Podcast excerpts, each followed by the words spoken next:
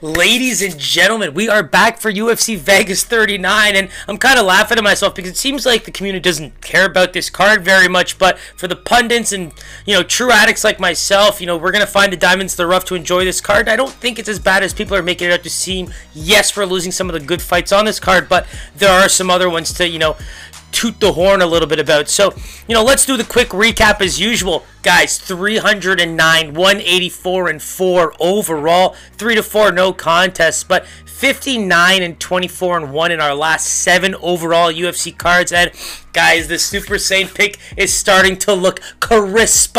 11 and 5 overall, 4 straight wins. That puts us about 3.5 to 3.6 units up and guys, I'm gonna keep trying to stretch this streak for as long as I can. But 23 and 4 on the last three main cards in the UFC for our pick'em stats. So we're killing the game. This card is probably a lot tougher than I thought the other one was going to be. We went 9 2 and 1 with the Kevin Holland draw against, uh, uh, I was about to say Chris, Kyle Daukaus. And you know, I think Joe Solecki and the uh, Jared Gordon fight deserves the most bump. I thought it was exciting for the guys that really enjoy those grinder fights where it's just guys looking for an edge as much as they can. And Gordon performed absolutely amazing. And I hope he gets that Paddy fight. The guy deserves and he put on a show and what was a fight against a big time prospect. So, I'm liking this card for some of those underrated reasons. I think that's what always makes a fun card happen is when you have kind of that low expectation. So hopefully I can get you guys a little pumped up for this card. So like I said, I got my wifey cup here with my latte. You know, I make a mean latte. If you ever get a chance to try one, but let's see if we can pump up the community a little bit with this. And so, as always, uh, let's get the timer started, and we are going to kick off the UFC Vegas 39 with Steve Garcia and Charlie Ontiveros. Now, obviously, we saw Charlie in his debut, short notice, Kevin Holland fight got body slammed pretty badly, right? Neck injury that got him stretchered out. But, uh, you know, the thing about him is I find that he's very exciting fighter. The guy likes to drop his heads and find those counter shots. He's got big, powerful kicks. Doesn't throw a lot of combos, but he throws big power one-shotters. Throws his hands down, likes to pull the Anderson Silvas and come at your face. So that's what makes his record so up and down, right? Because I don't think that works against everyone, and that's from the regional scene up. That's just a tough style to maintain because not everyone is an Anderson Silva. And for me, in his debut against the guy who was two and four, you know, he was able to look that part, but clearly as he moves up, things aren't as easy for him. But I like the jab, I like the footwork but he's got to be more creative. He's got to be able to do a bit more than just the one shots, especially at this level. And he's now 30, so it's going to be interesting to see where his career goes from here. And this could be a guy who, who is also getting an opportunity after signing with the UFC and giving Kevin Holland, giving Kevin Holland a fight to at least take on. And with Steve Garcia, what I liked about the Dana, Dana White Contender Series fight was the volume. Uh, we're talking about over 100 strikes thrown, and Torres was only 22 at the time, but 7 and 1 in terms of records. So there's a, there's a bit of bump there for Garcia, I think, in just what he was able to accomplish. And you look at how much Torres was trying to take the fight to the ground. I thought Garcia did a great job of trying to avoid that. I don't even think UFC counted the one, or I should say, stats don't really count the one takedown that uh, Torres did land on him. And and the big thing is how he was able to kind of find his shots, never gave up. He loves those inside shots, right? He'll grab the head, throw the elbows, coming with uppercuts. Those are the things that I really enjoyed about his game. Just really ferocious, this pressure. And I think for a guy like Charlie, that's going to be the problem. He's kind of dropping his heads, looking for counters. But a guy like uh, Steve, who's just going to be coming in and trying to bruise you up and ready to throw for volume, is is pretty much okay with taking a couple shots to make that happen. And the big thing for me with Steve Garcia is of his three of his four losses, three of them are against Ricky Turcios, Alan uh, Alon Cruz, and Luis Pena. So when you talk about the the level of competition that he's fought, it's pretty high up there. And so I like the way he strikes inside. I think that Charlie's gonna have a problem and this doesn't seem to be a fight that's going to go to the ground at all, so I think it's going to make for an exciting fight to kick things off. So I'm going with the line of Steve Garcia at minus 200. I just think that there's no real ground worry here, and his ability to kind of keep the fight pushing, make it his pace, and really land for volume versus uh, Charlie's style of just the big one shots, I think it should do some good damage. And so let's take a look here Obviously, I was off by almost 100 points. We got Steve Garcia as an opener of minus 309, and he's closed about minus 350 to minus 335 by the looks of it. So I think that one should be interesting, and obviously we know who the favorite should be there. Next up, my country girl, Lupita Godinez, fellow Canadian, against Silvana Gomez Juarez. And similar to Steve Garcia, I think Juarez has a lot to talk about. You, you, you even, you know, reflect on her two losses. I mean, Botello and Lipski are basically UFC fighters now, and the fight against Lipski was for the 125 strap in KSW, and the big thing that posed problems for her there was the volume. I think that Lipski was just coming in with big combos, a lot of power, knees up the middle. It was just too much for her to handle, and you can tell there was a reason why she was a plus 440 underdog in that fight. And, you know, she was supposed to get a contender series fight in the next week or two, but she ended up signing with the UFC to be able to get this fight going. Now, for Lupita, I really love the defense for me. You know, when it comes to the takedowns, you know, 85%, and that's basically six of seven defended against Jessica Penne in her debut, but also the striking differential. She looks good on the feet. I think that she's going to be able to implement a very similar game plan to Ariana Lipski because the way I see it is even if she can't get in and do a lot of her inside damage, she could she could be the better I mean I think she will be the better distance striker and, and be able to get a lot of those combos off and not have to worry too much about it going to the ground unless Juarez is in trouble. I feel like that's when she really does try to shoot, which makes for a really good fight for Lupian the big thing is you want to talk about four inch reach advantage. I mean, I don't think that it's going to be a problem when you talk about Penne, who was 67 inches and frankly was trying to use it more to bring her down, which is, I think, a lot more scary for Loopy than a striker, which she probably can handle a bit better, especially at this level. So, with the volume, I'm really going to go with Loopy here, and I want to give her a line of about minus 210, minus 220. I do think she should be a favorite, a pretty handed one, but anything over minus 250, minus 260 is just, I, I like the competition that uh, uh, we've seen from Juarez. So let's take a look here. So they don't have him on OddsShark, but we'll check out Betway directly is one of the sites that I've checked out overall, but minus 275 over here. A couple other places have... Uh, our girl Lupita as a minus 300 favorite. So maybe a parlay piece if you're if you're hella hella confident. But you know, Juarez has that uh, edge with her. Uh, experience in there but from what I've seen on tape it's going to be a tough fight when it comes to volume striking next up one of my favorite fights on this card, and that's purely from the grinder MMA lover style. So Charlie Rosa, Damon Jackson, you know, we have to give Damon Jackson a bit of the edge when it comes to the grappling side of things, but I love Charlie Rosa for those scrambles. I like that he can basically keep himself in a fight anywhere. You know, the Darrick Minner fight was a tough one, and you talk about his losses, man. Charles Rosa is 3 and 2 in his last five, but his only career losses are to Yair Rodriguez, Dennis Siver, Burgos, who's the only person to finish him, and Bryce Mitchell. We just talked about the Minner fight, so we know that he's losing to basically ranked fighters at the UFC level throughout his whole career. And the thing with Jackson is you can kind of say the same thing for him on the regional scene. He destroyed LFA.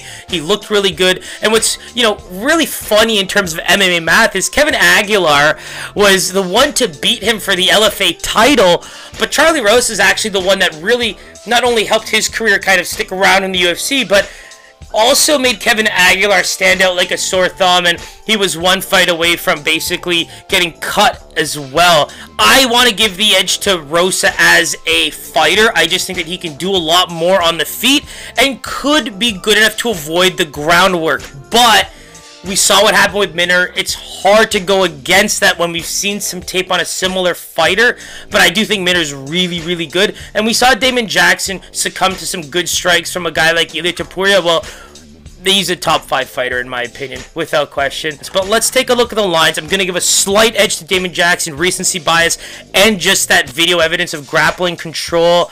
Minus 115 would be my line, so let's take a look here. Oh, wow. So minus 126 opener for Damon, but now going to a minus 210 in some places. Minus 190, small line there. Rosa open is a plus 110, and now about a plus 170 to a plus 175. So I got to be honest, man. You have to see the value on Charles Rosa there because when you look at the people he's taken on, I think that Damon Jackson, now in his second UFC stint, is going to have a bit of an issue there. And already, guys, finishing off the prelims, Alexander Romanov and Jared Vanderaa. And you want to talk about two heavyweights that had complete 180s in terms of just, you know, exposure and experience in the last fights. Talk about how good Juan Espino looked in that fight. Romanov came away with the win in one of the most questionable and controversial fights you'll ever see. Whereas Jared Vanderaa put on a show against a guy like Justin Tafa, who, you know, in my opinion, both, you know, personally and let's call it professionally, had a really good trajectory at this level. You know, him and Carlos Felipe have put on one of the my favorite fights during the entire pandemic, and I think that he was able to negate the exciting factor, the indiscipline factor, and was really good on the feet. Tafa suffered a pretty bad hand injury, I'm pretty sure, in that fight, but Vanderaa looked really good and was able to use combos and his length to take away that fight all three rounds. Now, as a 3-0 UFC fighter, we take away the Juan Espino fight. The rest of these fights are very respectable. I always, you know, brought up the one-arm choke. I've ranked him in some of our old videos that we did in terms of prospect watches. And you look at the way that he should be able to take Jared Vanderaa down. I think that once Vanderaa gets on his back, he's not going to be able to get up. And that's where Romanov does his best work. So if Vanderaa wants to kind of upset him in a little way, I think that mixing up the level changes and using that length striking that he's starting to get really good with working out with uh, Sam Alvey there I think it's an opportunity for him to steal this fight. Without question, we're going to give Romanov the edge here. I just think that his style of fight and the athleticism that he brings despite the stature is something that will surprise a lot of the lower tier heavyweights outside the rankings. And so I'm going with about a minus 300 to a minus 400 line for Romanov. I just think that there's a lot of different ways that he can win, especially on the ground if he gets Vanderaa on the back. So let's take a look. Romanov minus 400. Ding, ding, ding. Vanderaa's a plus 300 opener, but guys, this line at some places moved all the way to minus 750. If you're on Bodog, do not touch that line because everywhere else has this line on average under minus 600. Chris Gutierrez and Felipe Colares. Now, the thing with Colares that I really want to just touch on is I think that for him that whole taking the damage, waiting it out, and then doing some of his own is going to pose such a problem here because Chris Gutierrez is a guy that throws with volume. It's like he's your favorite kicker's favorite kicker, man. That calf kick that he throws is insane, and almost 50% of his strikes are low kicks. The only person we've seen deal with it is Cody Durden, and Cody Durden would be the best example of kick drunk. I mean, the guy just kept pushing forward. He was trying to, you know, feed some of his own leg kicks. God bless him. And, you know, the thing with Chris Gutierrez, he's very underrated. 4-0-1 UFC fighter. And, you know, the debut loss was to Raoni Barcelos, who was a guy that we're talking, you know, Timur Valiev, you have like all these guys that are slowly making their way up to that next tier of, uh, you know, potential stars of maybe 2022. And that's where I see Chris Gutierrez really dominating this fight. 73% takedown defense for Chris. I think that's good enough in this fight for how athletic he is because the takedown should come from doing too much damage to his opponent. And the 4.3 to 2.4 striking differential with 57% accuracy and 59% defense is what makes Chris Gutierrez such a great fighter to watch on the feet if he gets confident, this fight is is just going to be a tough one for for Colares, and there is so much that Chris Gutierrez can do in this fight. So let's take a look. I really am leaning Chris Gutierrez minus 250. I'm gonna see what this line looks like. And opener, Chris Gutierrez minus 266. Right now, sitting about minus 235, minus 220, minus 230. Colares open as a plus 224. If you caught the line and you're a believer, congrats. Now he's about a plus 190. Uh, some places offer you plus 175. So stay a lookout. You're looking for about a plus 180, plus 190 on that one. The next one, a lot of people are talking about Sabina Mazo, Maria Agapova. This one's interesting because I'm really curious if Maria is going to be able to stay disciplined and not go crazy in the beginning. Mazo, the thing I love about her, she's technical. You know, I think that she's got good head movement, and the 60% striking defense is just really, really impressive for some of the fighters that she's taken on. I'm, I'm excited to see what she can do after losing to a fighter like Alexis Davis, who I am 100% certain someone farted in that fight, and that is actually when there's an ass grab. The camera's there, and you just hear, go check it out on Fight Pass. I ain't lying. Um, now we can actually take a look at some of that defense, right? I, I think that that's the most impressive part because you, you think about how good Alexis Davis was against her, she still has a 66% takedown defense. And I think for Maria, there is that opportunity for potential submissions, but I think Mazo's just way better on the ground, and she's going to be the fresher fighter two to three rounds, or sorry, in the second and third rounds. That first round, if Mazo can just keep the distance, especially if Maria goes back to her old ways, Dobson exploited her to an absolute T. And I think that that's going to be a process where, you know, Mazo's 80% takedown accuracy in rounds two and three are going to come in handy. And so you talk about how she'll have advantages of potential distance striker despite the inch, despite the reach, and also have a favorable advantage later in the fight if it gets past the first round. I mean, I'm going with Sabina Mazo as a minus 200. I don't see it going any other way. And boom, boom, boom, minus 180 opener for Sabina Mazo, but now she's sticking at minus 190, minus 194. I'm going to be honest, I actually thought I was going to be a little bit too low on that line. I thought this line could have hit minus 250 by now, and it might even do that by about 1 o'clock today, but I think that's a great pick. I think that Sabina Mazo has all the right things going for her to win a fight like this against someone who has just so much to work on to be good at this level. And now we talk about my fight of the night, man. Tim Elliott and Matheus Nicolau. Now, the thing about Nicolau that, that everyone was talking about, Manel Kape, who, who took a fight on short notice, looked like the winner of that fight. But Matheus was able to steal uh, a very close, controversial split decision. And this is going to be an interesting fight of a guy who's probably going to want to try and take a guy down after doing some damage on the feet. Does some good body work. But Tim Elliott, man, the guy is just such a gamer. We've picked him over his last two fights, and he's two and zero oh in those. Right, the uh, Espinosa fight was one where there's a bit of a bit of beaking from him, but that's where I just really, really, really enjoy this type of fight because you talk about the scrambling ability of Tim Elliott, and you talk about the desperation side of Nicolau in that fight too against Manel. And you know we didn't get to see him for a while because of the USADA violation, and then he came back and is now on his, uh, I guess, second stint with the UFC and they're giving him tough fights, right? Like that's the big thing for me. Is I think that, that this is a guy that's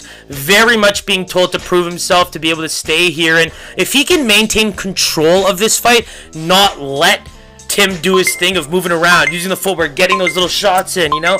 Almost like a crazier looking Dominick Cruz in a way.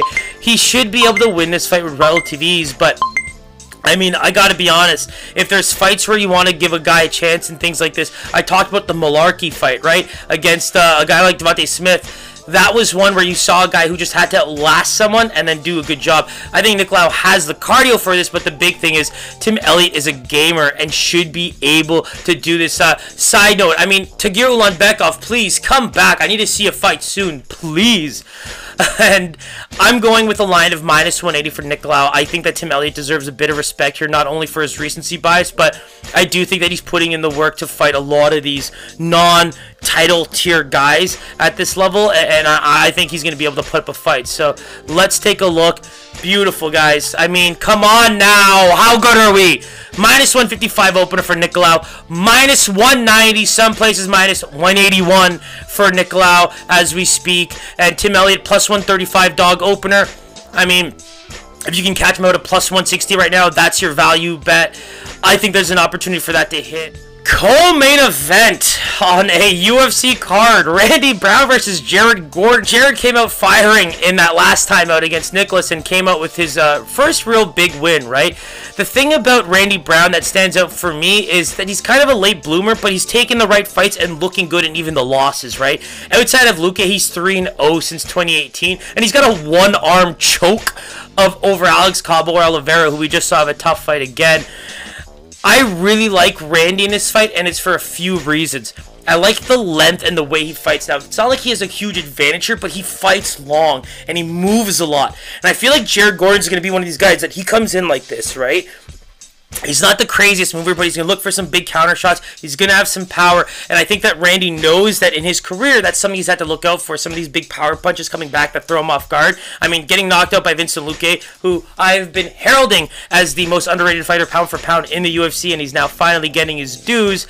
That's the areas where Randy should be able to have his way. And I think that even on the ground side of things, it should be a very interesting fight for him. And he's also a little pissed off, right? Gordon missed weight by one 74 and it's funny because i mean i don't even want to make fun of these kinds of things because it's not my place but for randy brown to kind of poke jokes and say things like the fact that i only get 20% of his 15k purse i mean that's quite a big advantage for him given the fact that i only take this little for a fight where i'm kind of now putting my name on the line so I think there's a bit more of a uh, prove him situation here, and I think Randy Brown's with that extra chip on his shoulder should be able to prove that prove himself here. And I'm going with a minus 170 line. And the open is a minus 200, now sitting closer to a minus 300 most places. If you can get him at a minus 250 for that parlay piece, you're looking pretty good. Jared Gordon plus 170, now closing close to a plus 200 dog if you are a believer there. That's a fight where I would even consider an under maybe because both these guys seem to have that ability where, you know, if things are going their way, they might be able to finish the fight. Now, on to the main event. I know I'm looking pretty terrible for time here, but Mackenzie Dern, Marina Rodriguez, this is a great fight, right? Grappler, striker, but I think that they're not giving enough credit for Mackenzie Dern's improvement in boxing while working with uh, Parillo out there. I just, for me, it just doesn't make sense that we're seeing her improve so much. Look at the Virna Jandiroba fight. That, for me, is probably one of my favorite fights for Mackenzie. I don't even know why we saw her fight Nunes after that. Nina Nunes, to be exact. But a personal thought is that maybe she just wanted to even more explore that striking uh, battle that she's trying to, you know, improve on at the UFC level. And you know, in this case, we got the best grappler for sure against probably one of the better kickboxers, Muay Thai fighters in the women ranks, right? I think that the one thing for Marina, she's going to have to keep the distance. As much as she likes those inside strikes, the elbows, the knees, all that fun stuff, it makes a lot of sense for her to use the length and just use those, you know, jabs and pot shots that she's so good at and keep the distance for five rounds and avoid any type of submission with those long limbs that she has. And, you know, we talk about uh, Carla Esparza and being the GOAT. Uh, maybe not the GOAT, but I love the girl. And she's got great wins over some of the biggest fighters, right? And, and that's one where she, she forced a draw. Uh, and that was one where I think that you see just how good that Marina is in point fighting, even when the MMA aspect is in there. And I think that's what makes her so good. But I think that Mackenzie's underrated boxing right now could at least keep her in this fight a lot more than people think. And you even talk about, you know, the moments that Michelle Rod- or sorry, Michelle Waterson had against Marina Rodriguez. That fourth round was all Michelle and made that a real fight. And Mackenzie can be ferocious, right? We talk about these classic BJJ fighters who just take damage, take damage, take damage, and wait for their moment to go land their submissions. Charlie Oliveira was like that his whole career. That's what made me love the guy. So that's what makes this fight so interesting for me. And and the two inches of listed difference, I mean, it looked a little bit more at the weigh-ins, but I think that Mackenzie's going to be able to deal with that. She's sparring with Chito Vera on a regular basis. That is Mr. Long Fighter. And so that aspect of things. If you want to talk about a training partner that should be able to de- help you deal with the Marina Rodriguez, I don't think there's a better option than uh, than than Marlon Vera. I think that Chito's pretty much got that length and style of quick shots and trying to fill combos in just like her. So I'm going with Dern, nothing more than minus 150. I'm going to say about minus 140, but I think that this fight could go either way depending how these game plans play out. Of all the fights so far, this is really one where just the outliers really kind of play a play a game on your brain to see which one's better. So Wow, minus 165 for Mackenzie Dern opener, now getting close to the minus 200 range. And, you know, I've seen a lot of people jump on the dog, but judging by this line movement, I would say that a lot of the people that are jumping on Marina Rodriguez might be your day-to-day types of guys, but the sharps, as they say, are clearly pushing this Mackenzie Dern line. The big money is 100% going on Mackenzie because I didn't see the lines before, but I know how many people are on Marina right now for this fight. And judging by this line, you can just tell that Mackenzie was getting some big, big money going into today. So that's the fights. Look up for the picks. I should have them up within the hour. Instagram and Twitter for the final pick'em picks. Nine and two and one overall last week. I went through all the numbers already, but guys, we are 23 and four on the last three main cards. Super Saiyan pick 11 and five, four straight wins. Guys, we are killing the game. We are going to get this up as soon as possible. Fights are early in the day. Grab your coffees, grab your lattes. Cheers.